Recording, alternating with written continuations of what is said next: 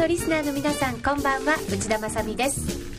ここからの時間は夜トレをお送りしていきます。今日も夜トレは FX 投資家を応援していきます。さあ今日のゲストご紹介させていただきましょう。夜トレ辛口ゲストです。小竹寛治さんです。こんばんは。よろしくお願いいたします。そして戦う女持田由紀子さんです。こんばんは。よろしくお願いいたします、はい、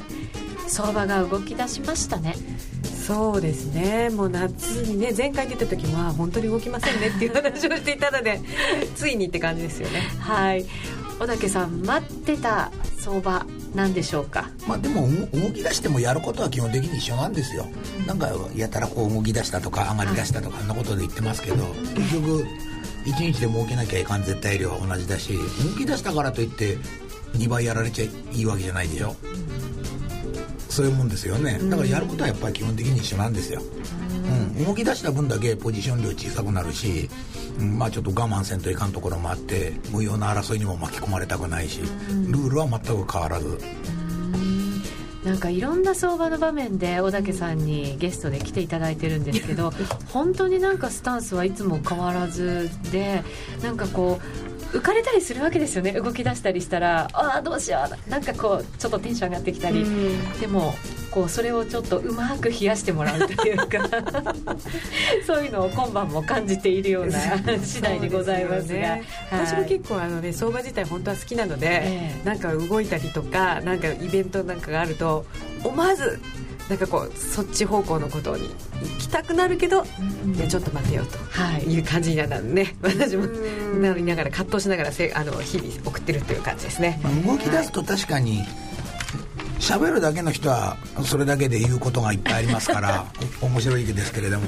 はい、稼がんといかん人はそうじゃないですからね。うんどんな相場でも稼がなきゃいけないし。そうそうそうそうだから動き出したからといってやられていいわけでもないし。特に今日みたい、こんな相場って、さっきねこの番組のディレクターがなぜかトレンド方向に張ってるのに、いまいち負けてるって話をさっきしてたじゃないですか、はい、番組の前にね。そうそうそう、トレンドって出てる時の方がそのトレンド方向でやっぱ取るの難しいのでそういうもんですか株が上がってるからといって株をロングにしたいけれども、うん、だってみんな上がってるの分かってるんだから毎日毎日ちょっとずつ上がってるじゃないですか高値更新したりして、はい、上がってるのは事実として分かるからみんなロングにしますよね、うん、高いところでもロングにしていきますよね、はい。うん、だったらやっぱりちょっとリスク強度はそのポジション的には低いじゃないですか、うん、みんなこんなクソ高いところでロングにしてるわけだから、まあそうですね、だからもうちょっとでも反対言ったらみんなやめますよね、だからそういう意味ではこう邪道ではありますがやっぱりこうブルートレンド上がってる時っていうのは、まあ、ショートの方が効率がよく儲かる局面は多いですよ。実際問題。ポジションも傾きますよね、うん、確かに、なかなかそれをやってもうまくできない人もまたねタイミングとかも難しいと思うんですけど。こういう公の場では全然それをやれとは進めませんけれども、うん、公の、うん、公の場では一応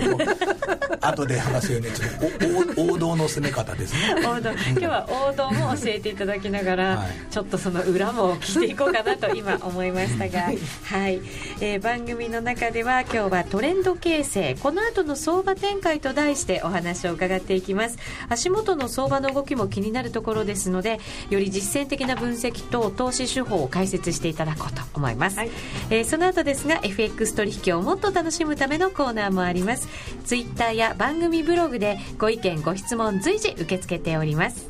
さあそれでも今夜も夜トレ進めていきましょう。えー、さて小竹寛二さんと持田由紀子さんをゲストにお迎えした今夜の夜トレですがトレンド形成この後の相場展開と題してお話を伺っていきます。さあまずは8月とそして9月では相場が様変わりしたと言ってももう過言ではないと思うんですね。でそのあたりをこう分析していただいてどうしてこんなふうに動き出したのかっていうところの解説を合わせていただいていこうかと思うんですね。まず8月小竹さんどんなふうに相場見ましたか？8月というか8月までは本当になんかドル円1日に20銭も動かない日が続いたりして、ずっとここに出続けてた時もそうでしたけどまあまあ、年の初めてか3月ぐらいからもうずっと動かない日々がありましたよね。株でも何でも、うん、しかもあの1日の値幅が本当に歴史的ぐらいに小さかったんですよね、だからそそういうのが続いてきた8月までと比べて、こう9月に入ってからなんかこう垢抜けしたようにまあ、よく動くようになった、まあ、いろいろ材料ありましたけどね、うん、うん、あの雇用統計であるとか、ユーロの利下げであるとか、はい、うん、いろんなサプライズングな話もありましたけれども、まあ、よく動くようになったのも事実であって、うん、で9月入って、9月1日ってアメリカってなんか、なんとかデーで休みだったじゃないですか、はい、で実質動いたのは2日で、2日に初めてこう日経もなんかずっと動かなかったのに、なんか1万5500円抜けてきてピヨッとかいって長い陽線立ててドル円もその日がた多分陽線立ててんですよ、だからそそこからですよね本当に、まあ、あのその祝日を境に結構投資家があのマーケットに戻ってくるなんていう話もよく聞きますけどね。それもありますね。だからありますけれども、まあ、とにかくなんか9月に入って動きが良くなったのは事実ですよね。うん。それになんかユーロの利下げとか、はい、アメリカの雇用統計とかいろんなものがこう材料視されて余計ブルンブルンと増えて、うん、でドル円もついうっかりこう今年の高値105円の40ぐらいにあったのが抜けてきたじゃないですか、うん。はい、そういうテクニカルな要因も相まってその後1週間で、まあ、ここまでやってるっていう感じですよね。うん。うん。8月までこうアメリカ株もずっと強くてもちろん今も高い状況にあるわけですけれども。アメリカ株はそれと反対なんですよ、うん、アメリカ株はなんか間こうシリアがどうだなんかマレーシア航空がどうだ、ウクライナがどうだって、いろんな悪材料があっても、必ずなんか2週間後ぐらいにリカバリーして、毎回毎回歴史的高値、歴史的高値更新とか言ってるのが、なんか2週間に1回ぐらい必ず戻ってたじゃないですか、はい、それが9月になったらなくなりましたよね。うんまあ、高値圏でもみ合ってるような状態ですか、ね、3日が高値でもその後、うん、なんとなく頭打ちになってきますね、アメリカの株は、ね、これも、まあ、それでもまた戻ってくるなんていうのが今までの動きみたいにあるんじゃないですか？戻るんだったら日本株がこんなに高いんだから、ええ、アメリカなんか率先して上がってもいいのに、うん、世界はそうじゃないんですよねだから。世界と日本とは違うってことですか、うん、違う。株価に関しては違う。アメリカやドイツはやっぱ頭打ちという印象が9月からは強い、うん、要はこのまあ、連日のように歴史的高値更新というのが必ずニュースに出てたのに新聞とかに。もう今月に入って出てこなくなりましたもん、うん、で高いには高いんですよ、はい、高いけれどもお前は更新する力があったわけですよ、うん、うん、だけれどもなんかこの一昨日かなんかのアップルの発表の時もそうですけれども、うん、なんか終わったらずるずるずるとか言って下がってきて、うん。だから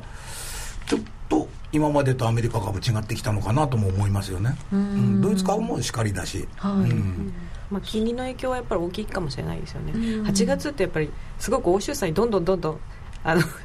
金利がどんどんどんどん安くなってたじゃない。ですか、はいね、あれにつられてアメリカもね。欧州債は金利じゃないよあすいません、うん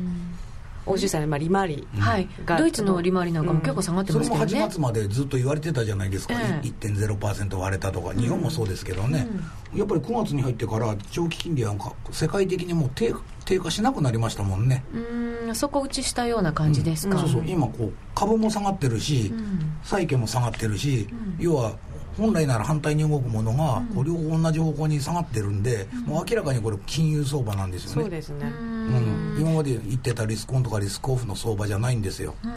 うん、金融相場だと、だからあの来週 FOMC あるじゃないですか、はい、まあ、それに向けての思惑もあるんでしょうけど、うん。その金融的側面がもかなり強く働いてる相場、うん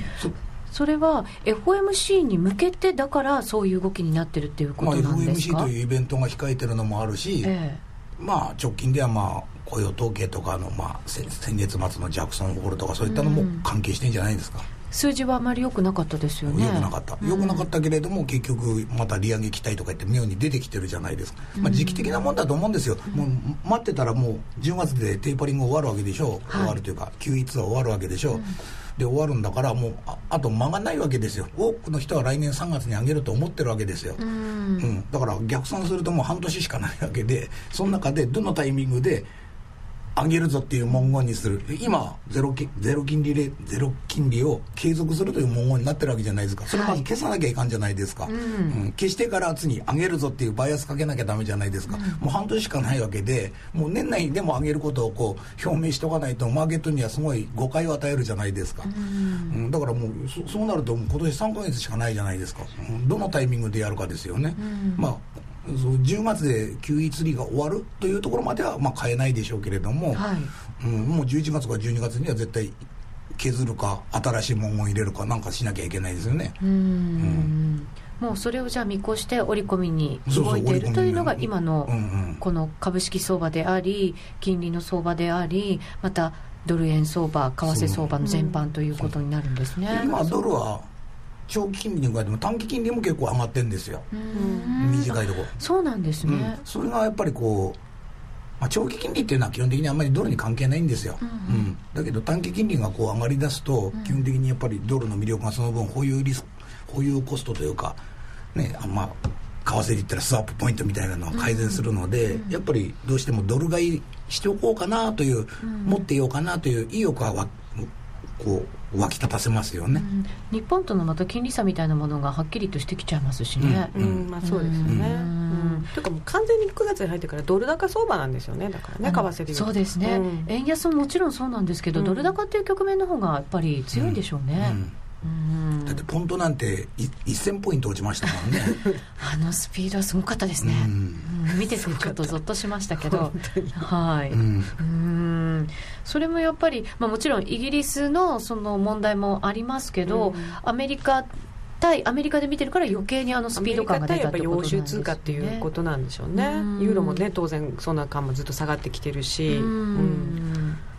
これでも、あとその年内にもしかしたらその文言を消したりするかもしれないという動きを織り込み始めていて、うん、えーと、どのあたりまでこれ、そういう動きが続くんですか、FMC で一旦はやっぱり。いやそれはただ単に今回のその9月の FOMC で変わらなかったになってもただ単にまあ次また出るだろうなっていう期待は湧くじゃないですか、うん、出てしまえばまああやっぱり変わったかになるけれども、うんええ、出なく変わらなくても、次回に持ち越しなだけで、うん、基本的には変わらないですよ。変わらない、うん、そうするとこう株式相場から見ると、まあ、日本株から見ると、上値追いの動きあとドル円なんかも上値のドル円は上ですけど、やっぱり株はい、株式市場にといては、金利を上げるということはマイナス材料じゃないですか、だから米国株はかなり調整されると思いますよ、うん。うん、日本株はまた別ですよね。と思いたいけれども。日本株って本当にアメリカのその株高っていうかで8月はある程度持ってて、うん、で9月の場合はアメリカの株が下がってるのに今度はドル円が高いからって思ってるっていう状況の値持ちの仕方だから。日本株はドル円が材料なんですよね。9月に入ってからはね、えー、うん。それがちょっとどうなんだろうっていう感じですよだからアメリカの株自体がもしその今金融相場であの動いていくのがメインのシナリオだとしたら、うん、結局債券価格が下がるっていう時に、はい、アメリカの株も下がるっていう動きになるわけだから、うん、それに日本株だって当然影響を受けないはずがないですよね、うん、そうですよね、単に奴隷が高いからって言って買っていけるんでしょうかっていう話にはなりますよね。そうすると、こうちょっとこうしっかり分けて考えていきたいなと思うんですけどアメリカの金利はここからもやっぱりこう上がる方向長期金利、短期金利これからは短期金利はゼロなんだから、下がらないでしょ。そうですよね。これから上がることしかないわけだから基本的に。そのスピード感というのはどうなんですか？スピード感はまあ問題にされるでしょうけれども、えー、まあ、前回あの2000飛び飛び5年か6年の時にグリーンスパンがゼロから、まあ、ゼロだったか1だったか忘れましたけどそこから6.25でした5.25に上げた時は、はい、毎回毎回0.25ずつ上げましたよね、えー、2年間にわたって。うんうん、同じようなことじゃないですか。うん、じゃあ結構スピード感もしかしたら持ちながらやる可能性もあるってことですよね。そうすると株に対してアメリカ株に対しては結構影響が、うん、でも上げるとしたらそういうペースだっていうのはみんな分かってるからそれよりも早まるもしくは収まらない限りは予定通りですよ。アメリカってこう金利上げていく時ってそういうふうなスピード感を持って上げていくことが多いんですか？多いというか前回は、うん、要するに前回は初めてその低金利やったわけじゃないですか。あのそれこそ911で飛行機落ちたと非常事態ということで。だから要するに3なんて下回ったことないのに、1.0とか 0. 何歩とかやってるわけだから、それをまず正常化するというまず第一目標があったわけですよ、今ゼロ金利は向上化してるからどこの国もやってるしだからあんまり 0. 点いくつが低いという感触がないじゃないですか。レギュラライズしようという意欲がないじゃないですか、うん、だからでも前回は明らかにまず3とか4まではまず確実に戻すと、うん、それより上がこう俺たちのというか金融当局のこのやることだという意識があったと思うんですよね、うん、でも今回はやっぱりみんながゼロにしてるからちょっと俺だけ上げるのはとかいうちょっと日和はあるかもしれません、そうですよね、うん、そうするとなかなかこう前回みたいにスピード感を持って上げていくっていうのは、うん、そうですね。結構難しい選択にはなりますよね。なりますなります、うん、為替なんかもそれによって随分やっぱりドル高っていうものが進んでくると、今度アメリカ自体が苦しくなることもありますし、ね、ドル高で金利高だったらね。ものすごい勢いで進むっていうことではきっとないんでしょうね。やっぱりじわじわというふうな感じになりそうな感じはするんですよね、だから突出してそのドル高が進むっていうのもちょっと考えにくいですよね。ただユーロがこうヨーロッパが下げて、うん、でまだまだ追加緩和もあるよ、うん、日本ももちろんそうだよってなると、うん、力関係はもう完全に出ちゃいますよね、そうなると。はっきりと。うん。アメリカ株はだからこう急激にものすごい下がるってことはないにしてもやっぱりなかなか上値は追いづらい感じになっていくんですか、だと思いますまず足元でマイナス材料が増えてるわけだし、うん、あとはもうある程度こうやっぱり株が嫌だってごそっと下がったりしたらやっぱりこう金利上げないとか次回は上げないとかそういうこうリップサービス出てくると思うんですよ、うん、うん、毎回毎回0.25%ずつ上げるんじゃないよみたいなメッセージやって対処すると思うので、はい、やっぱりその辺はちょっとスムーズになるのかなと思いますよね、うん、今回来年は。えーと、そうすると、まあ、ドルに関しては少しずつまた上がっていく方向ということですよね。はい。はい、で日本から見ると日本株そのアメリカの影響ももちろん受けてくるとは思うんですけれども、日本株の方の見通しはどんなふうに考えてるんですか？ここから。うん、いややっぱりドル円がにやかに上がってるから、ちょっとこういう調子にはなるけれども、肝心な他のクロス円は全然上がってないんですよ、うん、うん、だから基本的にはそれは回り回ってやっぱりアメリカに影響を受けざるを得んなと思いますしね、うん、上がっていくのはじゃあドル円とかからっていうことですかね。ドル円が異常に上がってくれば別ですよ。113円とか、116円とかそういうふうになってきたら、うん、うん、まあそそういうこう金融効果で株を買っていってもいいかなみたいなのはあるのかもしれませんけど、うん、うん。ただ足元はやっぱりこう上値追いの展開がしばらくは続くあもちろんもちろん。今上値追い状態ですからね、うん、それを否定する気は全然なくて、はい。うん、ただアメリカがここでスリップしたらごそっときたら当然日本もつられますよだから注意ですよと言ってるだけで、上値追いの時はしょうがないですよ、みんな買ってるもの。はい、でその上値追いの展開の中でこうどういうふうにトレードしていったらいいのかっていうところを、ね。うん、はい、今日は重点的に伺っていきたいなと思ってるんですけれども、うん、もうやることも基本的に決まっていてただ、はい、こう上値追いというのはやっぱり値段が上がってきたから上値追いするわけでやっぱその節目はやっぱりあのやっぱ9月2日であったり105円の44とかを抜けてきたところであったり、うん、そういう節目を抜けてきたところはやっぱり買い圧力がどうしても高まるから自分もちょっとそれまでは逆張りでもいいかなと思ってたところがこうちょっとスタンスをきっちり変えて、ね、それがしばらく続いてる間それはもう上値を自分も、まあ、ドル円だったらロングで入る。そういう日本株でもロングで入ると。そういう姿勢をちょっと自分でちゃんと今からでも遅くないからちょっと変えてみると、うん、うん、上値追いの証拠っていうのはやっぱりあの昨日はどうだったか今日はどうだったかでその昨日と今日比べたら明らかに今年の高値が今日昼間つけてるわけじゃないですか、はい、107円の38とか39とかね,、うん、だからこれは確実な上値追いであって、うん、じゃあそういう明らかに分かってる上値追いの時はやっぱり買いづらいから当然下がりもしないし、うん、だどうどうするかといったら一つはやっぱりこうあドル円だったら30ポイント40ポイントと自分で決めてその押し目をしっかり待つことですよね、中途半端に入らないことですよね。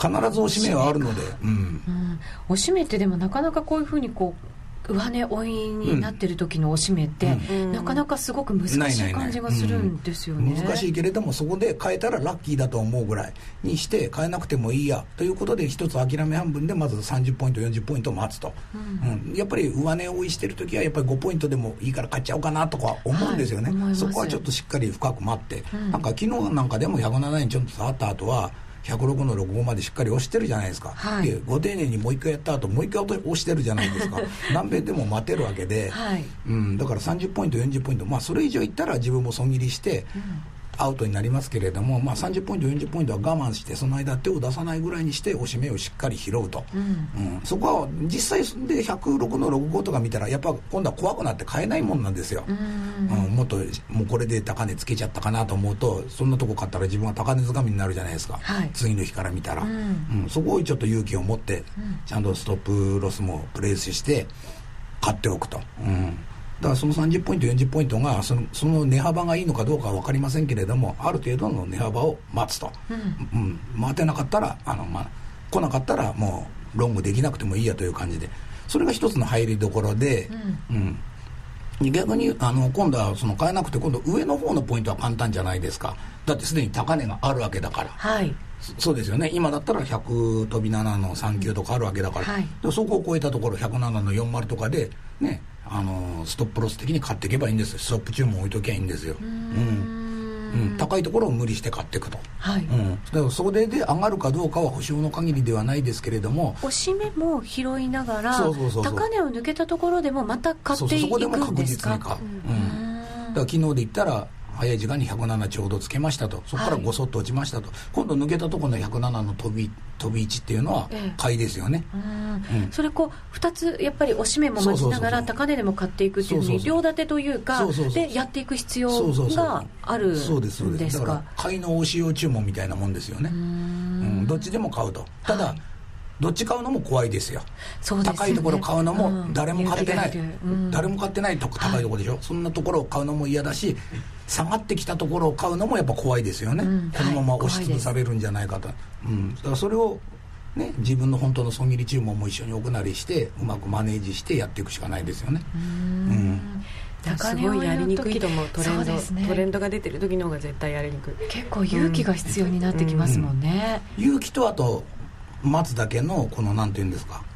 そう忍耐力。そうそう忍耐力。が必要、うん、中途半端にやっぱ手出すんですよ上がってて。ちょっと5ポイントでも上がってきたら買いたくなるんですよ、はい。うん、トレンド出てるからね。でしかも買えなかった場合にちょっとこう下がったところでまたすぐに買いたくなるんですけど結果その時ってなかなか上に行かなかったり、ちょっともみ合ったりとか、結果してしまってストレスのたまるこう、ポジションを持つことになっちゃうんですよね、だからぐっとこう引き寄せてしっかり押し目を拾うのと、高値のところで抜けたところでまた再度入っていくっていうそういうこう積み上げをしていかなきゃいけないですね、組でそれを組みか繰り返してると、はい、いずれステージはこう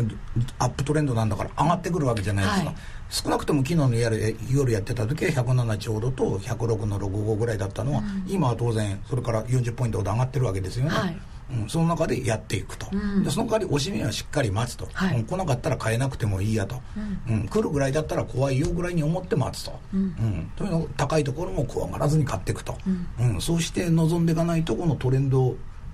に、自分もトレンド方向で攻めようと思ってもなかなか取りづらいし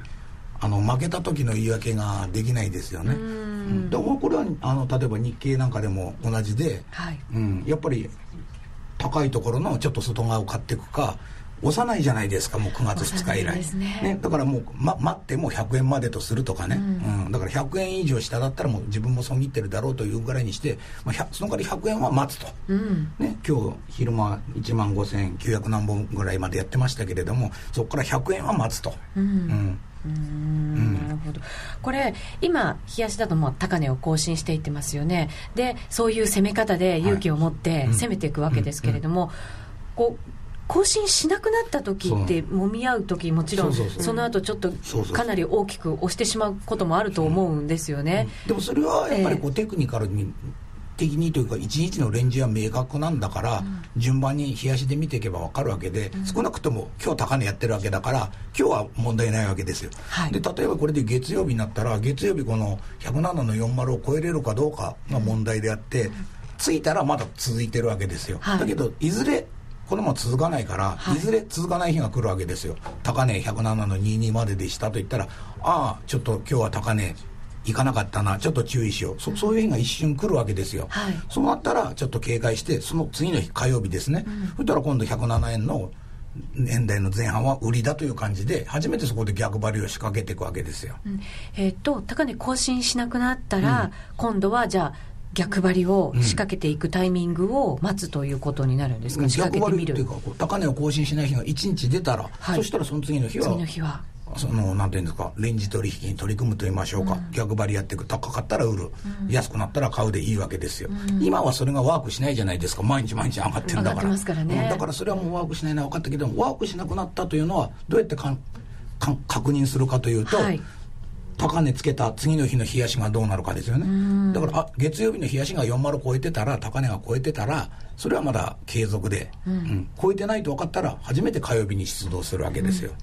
それまではやっちゃいかんということでずっと今言ったように高値追いのやり方を続けろということですよ、なるほど、うん、更新しなくなったら、うん、そこからまたちょっとこう、手法を変えていくという。だから2日間かかるわけですよね。はい、本当に高値つけて。その高値がいつ終わるかは2日後でしかわからないわけですよ、うん、明日というか月曜日じゃわからないわけですよ。するかもしれないから、はい、で火曜日になって初めてそういうふうにスタンスをちょっと変えると、うん、うん、その時間幅を1時間で見るか5分で見るかはその人それぞれよということであってどのくらい短く見てもやることは一緒と。うん。なるほど、うん、今日はなんか小竹さんのテクニックのなんかこう 味噌を頂いてる感じがすごくしますよね。これはたまたまね、9月に入ってこう日経とか動き出してしかも上値追いしてるから、はい、そういう時はやっぱりみんな困るじゃないですか、うん、結構だからこういう時って意外にみんな儲かってないと思いますよ、はい、乗れてない人も多いでしょうね、うん、きっとね。私なんかもそうなんですけど指くわえて見ててもうちょっと行ったらおしめあるんじゃないかとかこんな勢いって続かないよねって思った時ほど続いたりとかするんですよね、また。一瞬なんか儲かった気がするけど多分もっと他にやられてたりっていうふうになるから意外に難しいですよね、ここはもうあの値段にもっとしあの素直に反応した方がいいと思います。だからここで金利がどうだとかなんか FRB の誰々がこう言ってるとか昨日みたいに黒田が何か言ったとかそんなもんを重視してもしょうがないわけで、はい。えー値段が動いてるというそうそうそう。その現実ですよね、うん、超えてるじゃないかと、うん、だったら自分もやり方変えましょうということ。やり方変えないと自分はやっぱりこう守れないですからね、うんうん、相場は自分に合わせてくれるわけじゃないですからね。そうそうそう結果相場に自分が合わせていかないと儲けることはできないという。そのためには確かに値段をねちゃんと見るのが一番ですよね、うん、しっかり値段見て、向かい合ってやっていかないといけないですね、だから8月までと9月からは明らかに違うのはそういうところですよって言うんですよ、だから8月まではやっぱりドル円は100飛び100円の70から105円のいくつで、はい、やっぱレンジだったわけですよ、ね、大きな目で見ても1日で見ても動かないしレンジで逆張りでもよかったんでしょうけれども今は明らかにブレイクしてきてますよということをまず認識してやり方変えましょうよ、うん、うん、入るのは難しいからあのさっき言ったようにやりましょうよということですよね。うん、うん、はい、えー、さてここからは今後の見通しもちょっと伺っていきたいなと思います、さっきもあの FOMC の話が出てきて、うん、その文言が一体どうなっていくのかっていうところもありましたけどそんなことも含めてちょっとここから見ていかなきゃいけないポイントをいくつかまとめていただこうかと思うんですけれど。いやこの文言がというのも、はい、私自身もこんな FOMC のこのなんていうんですか議事録なんてあるのは知ってますけど読んだこともなくて、うん、見たこともなくてだから,、うん、だから文言文言って言ってますけどのあのこのニュースで英語でパパッと出るじゃないですか、はい、誰かが書いたやつ、うん、そんなもんしか見たことなくてその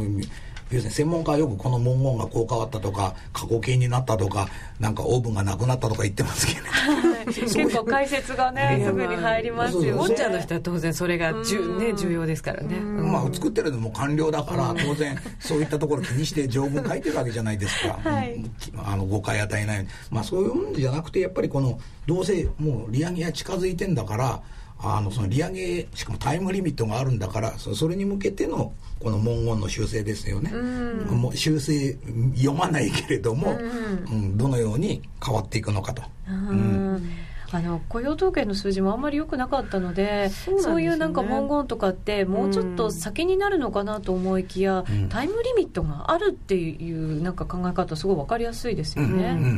であのあの程度の雇用統計でじゃあ3月にあの利上げすると思われてたものが6月になることは絶対にないですよ。うん、だって雇用は6.1あのジョブレスレートは6.1%でしょ、はい、ほんで就業者数は予想と外れても10万人は就職増えてんだから、うんうん。うん、あの緩やかには増えてるんですよね。そうそうそう。だから増えてんだから、うん、あれで別にさ3月のものを6月にする理由は全くないわけで。でこれで失業率がまた6.8の方向に行ったり就業者数のマイナスの方向に行ったりしたら考えるかもしれませんけれど、はい、そこまでドラスティックに変わる環境にはないじゃないですか、うん、うん、当然金利上げてったらマイナス影響もあると思ってやってるわけだから、はい、それはかえかえって経済をこうククーリンクーリングするために必要なことじゃないですか、うん、うん、だからそれは全部いいとこ取りはできないのは彼らも分かってるわけで。うんそうするとその雇用統計の後からこう相場付きがやっぱり随分変わってきた感じが。あれでちょっともうちょっと悪い方に取られるかなと思ったら、えー、ね、債券下がる株券下がるで、基本的にはもうアメリカはなんかちょっともう利上げモードに入ったかなみたいな感じですよね、しかも一気に入った感じがありましたよね、うん、もう数字もの値段だけ見てるともうそそういう感じですよね、うん、そのだから今のその相場がしばらくは続くというふうに考えなきゃいけないですよね、まあ、フレッシュの材料が出るまでは当然そうでしょう。そのフレッシュの材料というのはまあ間に誰かポロポロしゃべる要人発言かもしれませんけど、うん、まあ、来週の FOMC が一番いいことじゃないですか、うん、うん、その文言も出てくるわけです。文言も出てくるし、うん、かなり大きなポイントになりますね、来週の FOMC はそういう意味でも。でね、今それに向けてというかもうその、ね、金金融相場動いてるわけだからみんな一番気にしてるのはそこですよね、そうですよね。多分文言は変わらないんですよ。変わらないけれども、そこで話し合われたことがその2週間後に出る出る今度議事録ってあるじゃないですか、うんはい、うん、その中で多分出てきて話題になると思うんですよね、前回もそうでしたよね、議事録で。した、うん。ここのところやっぱり議事録がすごい、あの相場に影響を与えますよね、うん、確かに。だって文言変わらないんだもん。見かけ上は変わらないじゃん金融政策。100, 100億ドルカットするとか、はい、なんかこうゼロレート金利はこうずっと維持するとか変わんないじゃないですか。そうですね、うん、そう変えるかどうかの議論はやっぱり議事録じゃないと分かんないじゃないですか、そうですね。そこの中身を確認してからなんでしょうね、うどうですか？ドル円は今後も、ぐんぐん高値追いをしていくのかどうなのかドル高が、まあ、続いていくのかそのあたりどうなんでしょうね。うん。それはやっぱりこうそういった今言ったような、ただ数字の上げ下げだけから言ったらやっぱり上げる方のバイアスの方が強いのは明らかですよね。そうでしょうね。で一番肝心なのはやっぱりドル円というよりもやっぱり王様であるユーロドルですよね。はい、今週に入ってちょっと一服してますけど、ね。うん、やっぱり下げトレンドは変わんなくて、うん、一番この1.44ちょうどからね、はい、この5月になんかの総裁が、うん6月にやるって言った時からずっと下げてるじゃないですか、うんはい、この4か月、うん、そそその間で一番戻したのが200ポイントなんですよ。どどっからどこの200ポイントか忘れましたけど1.36から1.38か忘れましたけど、うん、その200ポイントがマックスで今はちょうど50ポイントですか？ね、あ100ポイントですよね、はい、だからここからあと100ポイントもマックス戻すと思ってあのしか戻さないと思ったらここから上はやっぱりユーロドルって売れゾーンになるじゃないですか、うん、まだダウントレンドが続いてると思ったら。だからそそこの挙動ですよね。これがまだ下行くんだったらドル円も上がると思いますよ。今一服してるからちょっとドル円きついかなという感じで。ね、でもなんかユーロドル一旦はちょっとあの ECB の会合だとやっぱ出尽くし感はありますよね、はい、確かにそうなんですよね、金利まで下げてきたかそうそうそうそうそう、うん、ただでもまだまだ追加緩和もこれからもしていくんだよなんていう、うん、そういう発言もあったりしますからやっぱりなかなか上がりづらいっていうのはあるのかもしれませんし、ね。うん、トレンドは変わらないんでしょうけどね。変わらないでしょうね。それこそ1.0ある日だっていつか来るんでしょうけどね。ただその1いつか来るためにね今から売っとくわけにはいかないっていうそれだけのことですよねそうですね。えと株の話もちょっと聞いておこうかなと思うんですけれど、うん、日本株は S q を境にしてまた動きがちょっと変わったりとかその S q 値がすごい話題になったりもしますよね、うん、そうそう最近の S q の傾向として、ええ、こう3か月に1回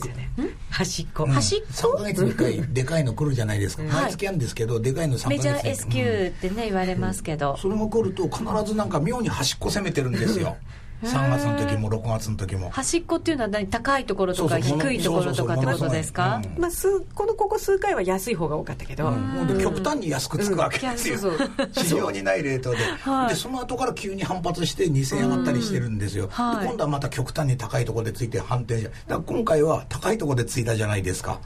うん、それが一つの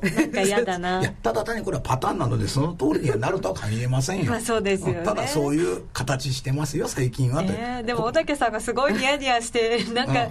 今がチャンスって思ってません、うん、いや一応パターンというかそういうの流れがあるんだから、まあ、少なくとも少量売っときたいなぐらいはありますよね。ああね、なんかねそんな感じがしてきますよね、当たったら悔しいじゃないですか。はい、やっとけばよかったって思いますよね、ね、そうそう次の12月ものの S q 12月の初旬にね来る時はひょっとして1万2600円ぐらいになってたら悔しいじゃないですか。悔しい、ね、でまた極端な安いのつけてこう、ね、年末にかけて上がると。なるほどなるほど。あそういう絵をこう描いてるんですね、うん、そういう理屈は何でかは分からないけどそれ実際ねここ45回のメジャー S q で繰り返してるんで、うん、今回もたまたま端っこで高かったじゃないですか今日、はい、そうでしょ？今日がやっぱりこの半年で一番高いわけじゃないですか、うん、うん、だからそやっぱり同じことなのかなという感じで、うん、うん、そこで積もり積もった海が一回出て、はい、それでフレッシュに下げるのかなとか思いますよね。なるほど。なんか今日一番に楽しそうな大竹さん一番こうトレードと関係ないところ、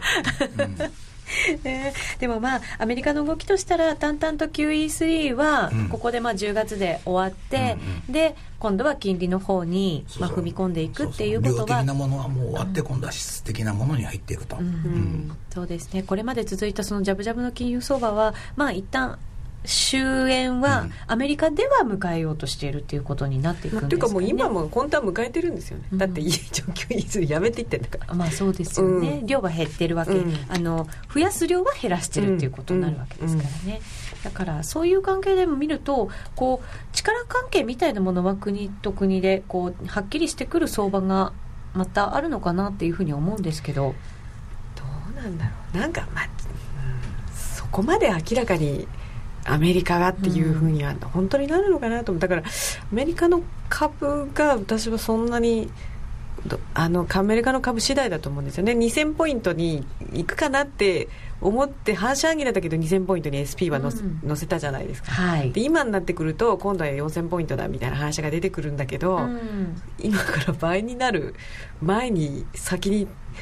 調整とかあるんじゃないのと思うしその正当化するための理由がこうどんどん出てくるでしょ。でさっきの戦争ネタの話じゃないけど、うん、何かあってでショートカバーみたいな感じで上げちょびって上げて更新してみたいなのがやっぱ続いてるっていうのはなんかこうあるとこまで持ってかれるんだけどふとみんなが気づいた時になんかこうあれ？みたいな瞬間って来るじゃないですか。なんかそういうこう。うん相場ってなんかそういう時が、はい、あの本当に崩れるのかどうかは別にしてこうふってみんなあれっていう時。うん。そうすると、アメリカの金利とかもちろん重要ですけどアメリカ株をしっかり見ていかなきゃいけないでしょうねきっとね、だって株価次第で結局、金利上げ下げするんですから、彼らは株価は見ていないとは言いながら彼らというのは、ね、FRB の人は見ていない重視していないと言いながらそれで動いてるんですよ、だから今なんで QE3 なのかといったら QE1 も QE2, QE2 もあったわけでしょ、はい、1も2もやめてるわけですよ1回。で3も今回やめると、ね、誰が QE4 来ないって言えるんですか？当然やりますよ。変変なこと。その変なことっていうのは株価が落ちたらですよ。あ、うん、まあそうかもしれませんね、それだけ、そうか株じゃしっかりちょっと注目しながら、うん、うん、その他のマーケットを見ていかなきゃいけないっていうことになりそうです、ね、そうですね。はい。わ、はい、かりました、えー、今日は小竹幹事さんと持田由紀子さんをゲストにお招きしました。ありがとうございました。はい。気になるレースが今すぐ聞ける。ラジオ日経のレース実況をナビダイヤルでお届けします。開催日のレースはライブで3か月前までのレースは録音でいつでも聞けます電話番号は0570-008460 0570-008460 0570を走ろうと覚えてください。情報量無料かかるのは通話料のみ。ガイダンスに従ってご利用ください。CD 金井さやかの90日で仕上げる TOEIC テストステップバイステップコーチング好評発売中。500分にも及ぶ音声ファイルとボリュームたっぷりの PDF ファイルを1枚に収納。しっかり確実にテストに向けた指導を受けることができます。お値段は税込5400円送料500円。お申し込みお問い合わせは0335954730ラジオ日経通販ショップサウンロードまで。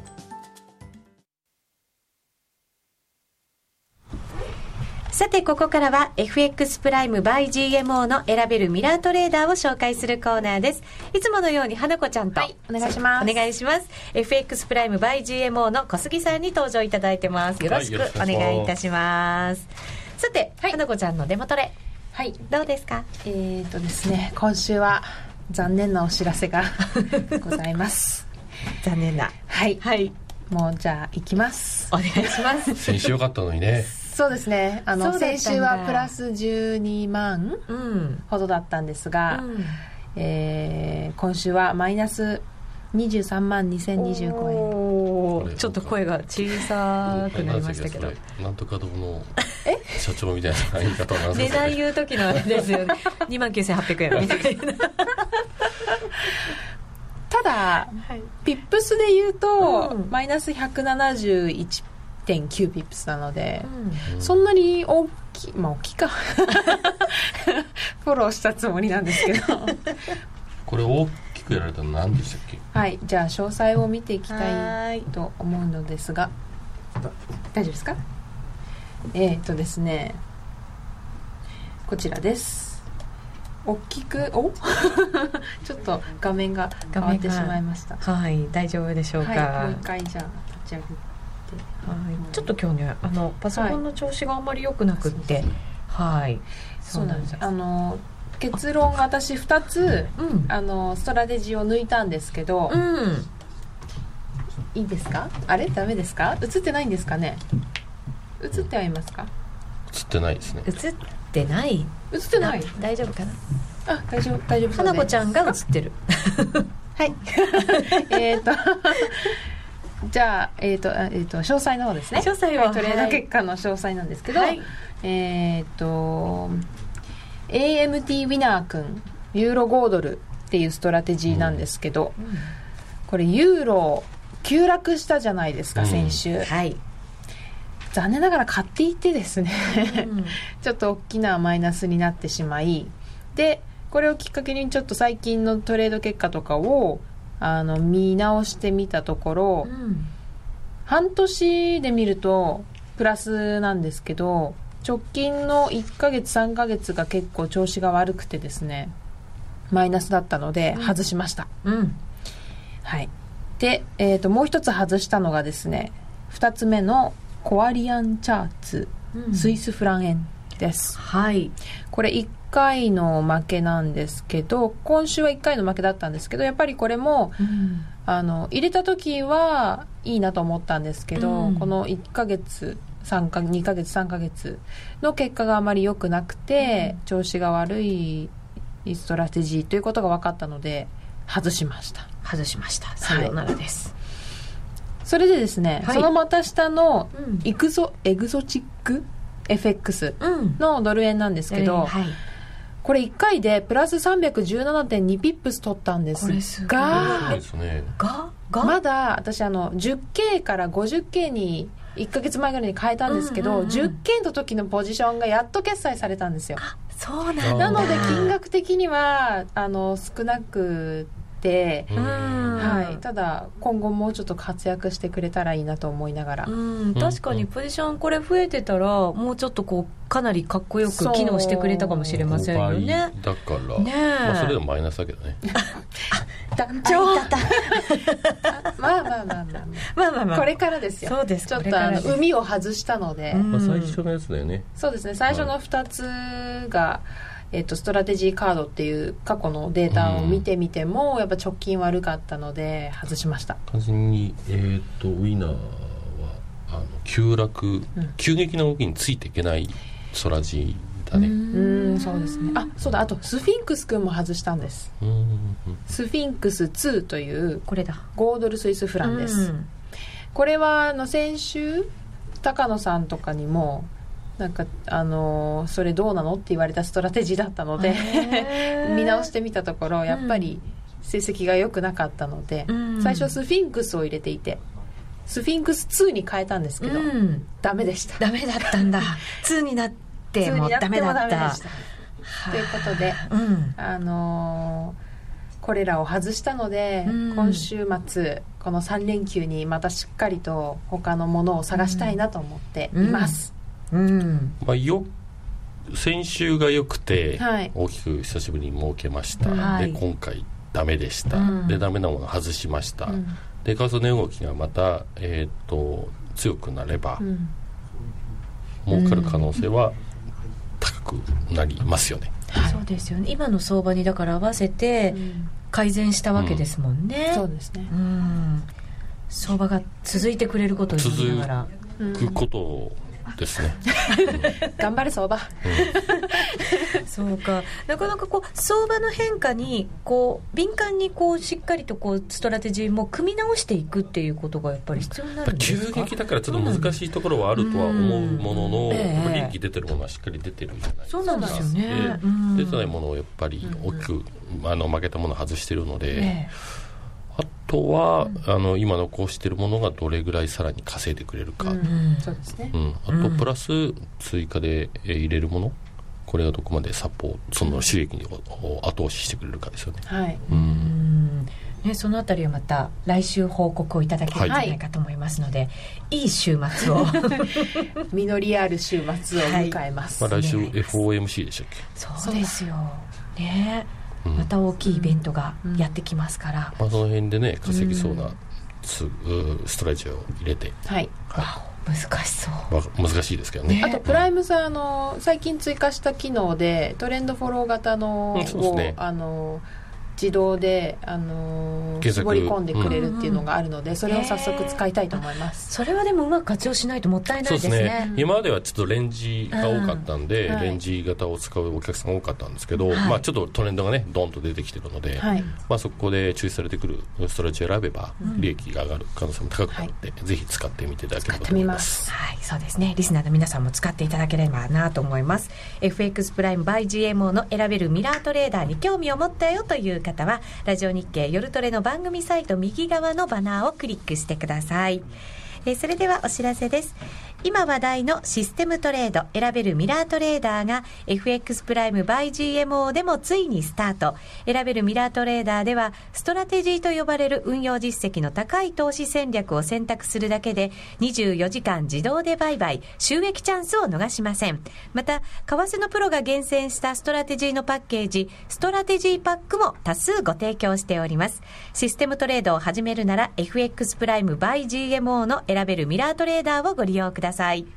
株式会社 FX プライム by GMO は関東財務局長金賞第259号の金融商品取引業者です。当社で取り扱う商品は価格の変動などにより投資額以上の損失が発生することがあります。取引開始にあたっては契約締結前交付書面を熟読、ご理解いただいた上でご自身の判断にてお願いいたします。詳しくは契約締結前交付書面などをお読みください。えー小杉さんありがとうございました。ございました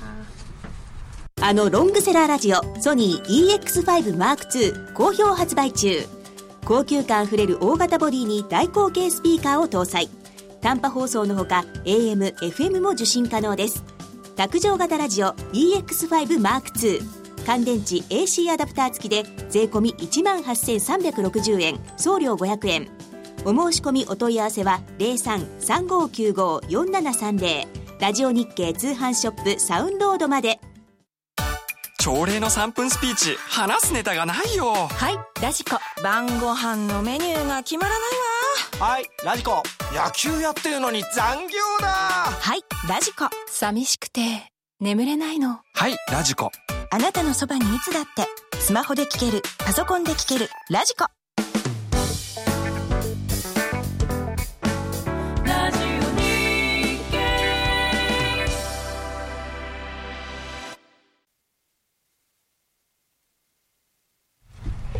夜トレ高野康則の今夜はどっち？このコーナーは真面目に FX FX プライム by GMO の提供でお送りいたします。ここからは FX 取引を真面目に、そしてもっと楽しむためのコーナーです。高野康則さんです。お願いします。ますそしてエミリちゃんにも加わっていただきました。はい、お願いします。花子ちゃん引き続きお願いします。さて、来週ですが、やっぱりポイントは FOMC。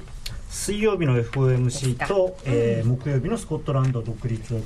の是非を問う住民投票はい、はい。大きいですね。どっちも。ポイントとしては。大きいですね、うん、どの辺を注目していったらいいですか？中身は、まあ、FOMC はあのー、やることはもう分かってるので、また100億ドルテーパリングして、まあ、問題はそのイエレンさんの記者会見でどういうことが語られるかということで、うん、まあ僕はそれは声明文が高波的になったりあのイエレンさんが何かこう利上げの時期を示唆したりするようなことはないと思ってるんですけれども、まあ、そういうものを期待している向きは大きい多いと思いますね、期待というか、まあ、恐れてるというか。そうですね。でもそんなふうにこう動いてくるのかどうなのかっていうところはちょっと気になるところではありますけどね。やんないと思うんですけどね。だからまあ今結構その期待というか恐れで随分アメリカの金利も上がってますし、はい、あのドルも上がってますけどなんか「へんへんへんへん」ってなるのかなっていう。しなしなしなしな。まあ、ただその翌日のねスコットランドの方がちょっとこれは暑いですねなかなかね。暑いですよね、本当でも日替わりで情報も変わってきていてどうなるんだろうとまあ所詮世論今やってるの世論調査ですからね。なんかなどんだけ意味があるのっていう。それでしかもこういう世論調査ってサンプル調査ですごく母数が少なかったりするのであのその数その中たまたま賛成が多かったりたまたま反対が多かったりするだけかもしれないし。で多分お互い両陣営ともですねなんとかその今まだ投票を決めてないっていう人が半2割以上いるのかな。だからその人たちをちょっとでもこっち来いこっち来いって引っ張り合ってるわけだから。うんでまあ、あと問題はあれですよね、あのー、イギリスが今、そのスコットランドを引き止めるためにあのもっと今よりもその自治権を認めるとかですね、うん、なんかいろんなその、まあ、自分たちのことを自分たちに決められるようにするような何かこうプランをこう出すっていうふうに言ってるんでそれがどんなものが出てくるかですよね。それによっては、まあその無理やりその分離してまでやらなくても事実上これだけ自由にできるんだったらスコットランド人としての誇りも守れるし、その一方でその不確実なリスクを背負わなくていいっていうふうに納得させられればまあそれでいいんですけど、逆にねそのすごい引っ張ってるんでままだもう本当に投票まで1週間な切ってるのに発表しないからなんかえー、そんなこと？みたいなのが出てきちゃうとなんだよそんだったら出てってやるみたいになっちゃうかもしれないんで。ん。疑問なんですけど、はい、スコットランドが独立すると、通貨ってどうなるんですか、はい、えーと、3つパターンがあって、うん、1つはスコティッシュポンド。スコティッシュなんか猫みたいな名前ですね 私ティッシュかと思った。まあそれを作るという話があるのと、もう一つはイギリスポンドを使い続けるという選択と、あとは EU に入ってユーロっていう、ただ、えー、一応ポンドを使うっていうことに関しては今の現段階ではイギリスがノーって言ってる独立したら独立したらちゃんと自分の独立通貨を作りなさいと。で、えー、もう一つユーロに関してはユーロを使うためにはまず EU に入らなきゃいけないんだけれども EU に入るのにあの全加盟国の承認がないと入れない、うん、でイギリスは承認しないって言ってる。もうダメですね。そんなうちを出てった子が子が半ば入れてくるなんて言ったってうちは承知しないよ。ただ僕はそこは思うのがあのユーロ圏の他の大多数の国があのどうぞいらっしゃいっていうふうになっちゃった場合には、うん、イギリスだけ何あれなんかあの人 KY って言われちゃうんで いや本当にだって EU のね全部の他の国が OK 出してるのにイギリスだけ最後までノーって言ってたらちょっとやっぱりイギリスとしてもまずい罰が悪いんで、まあ、それはないのかなと思うんですがところがですねところがところがそのスコットランドの独立を望んでない人が他にもたくさんいるんです。え誰ですか？あのヨーロッパって実はあのたくさん同じような問題があって例えばスペインの一番大きいのはスペインのカタルーニャ自治州というのがあって、はい、そこは11月9日にここも独立をの是非を問う住民投票の実施を予定してるんですね、ただスコットランドとちょっと事情が違うのは、えースペインの政府はそれを合法と認めてないんですよ。そんなことやったらあかんと、何や勝手なことしてんだと。でもカタルーニャでは一応投票やると言ってるんでまあでも合法じゃないっていうんだったらじゃあもしかしたらその投票させないようなことするのかなとかね警察かなんか行って、うん、そういう可能性も。であとスペインはカタルーニャだけじゃなくてバスク州っていうのもあの独立をしたがってる。であとはあのベルギーの、えーフランデレン地域っていうのがあって、はい、そこもあの独立したいっていう意向がある。であともう一つイタリアの実はベネト州というベニスのある州が、あそこも独立したいっていう。えそんなにでもいろんなところでそんな動きがあるとすると今回のスコットランドを許しちゃったら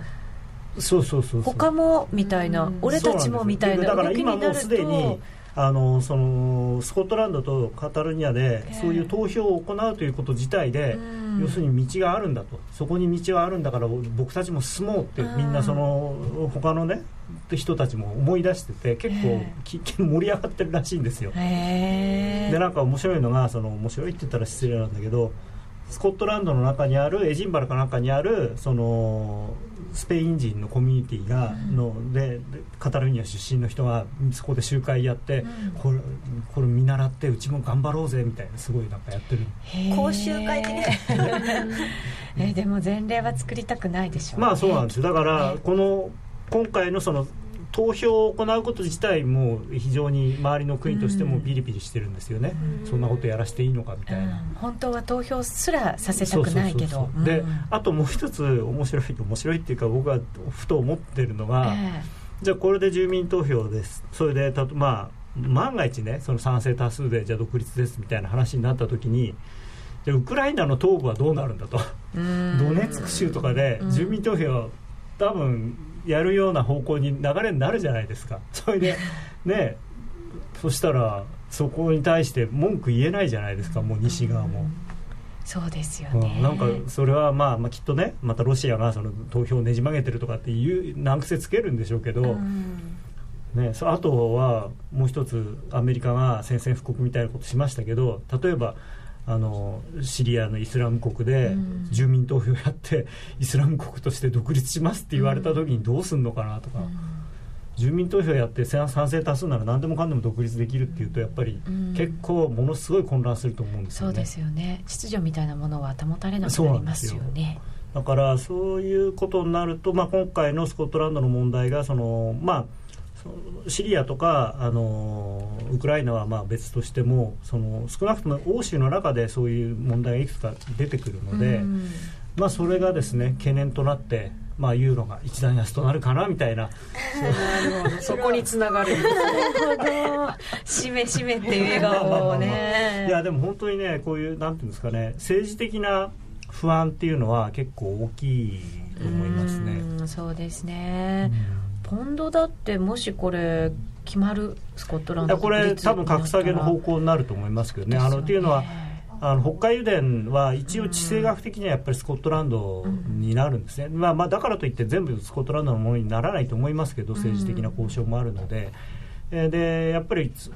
ただそのスコットランドは独立の望みをそこにかけてるというかやっぱり北海油田があるからこそ自分たちは独立できるっていうのは分かってるんですよそれがなかったらやっぱ財政的に回らないので、でですからまあなんとかねその北海油田の権益は取りたいとい。うことで、まあ、そうなるとイギリスは何がをしなきゃいけないかっていうと、えースコットランドから石油を買わなきゃいけないので、はい。そういう意味では貿易赤字とか。そうですよね、なりますよね、そうか。ちゃんとなんか丸く収まってくれるのが本当は一番、まあ、だからそのうまくねイギリス政府が、いやこんなこともいいですよこんなことも許しますよって言って、うまくこうやってくれてスコットランドの人が、あじゃあ何もイギリス出てかなくてもこのままだあの大英帝国というか、えー北部アイルランドおよび グレートブリテン。なんとかで。もうすぐ終わっちゃいますので、高野さん今夜はどっち聞いておきますが。ユーロ下がってきちゃったんですよまた。さっき打ちたかったな。でも今三角持ち合いのあの加減を試してるところなんで抜けたらユーロ売りましょう。なるほど。わかりました。高野康則の「今夜はどっち?」このコーナーは「真面目に FXFX プライム by GMO」の提供でお送りいたしましたさこの後ユーストリームで引き続き延長戦がありますのでお楽しみください。それでは皆さん良い週末を。さようなら。さようなら。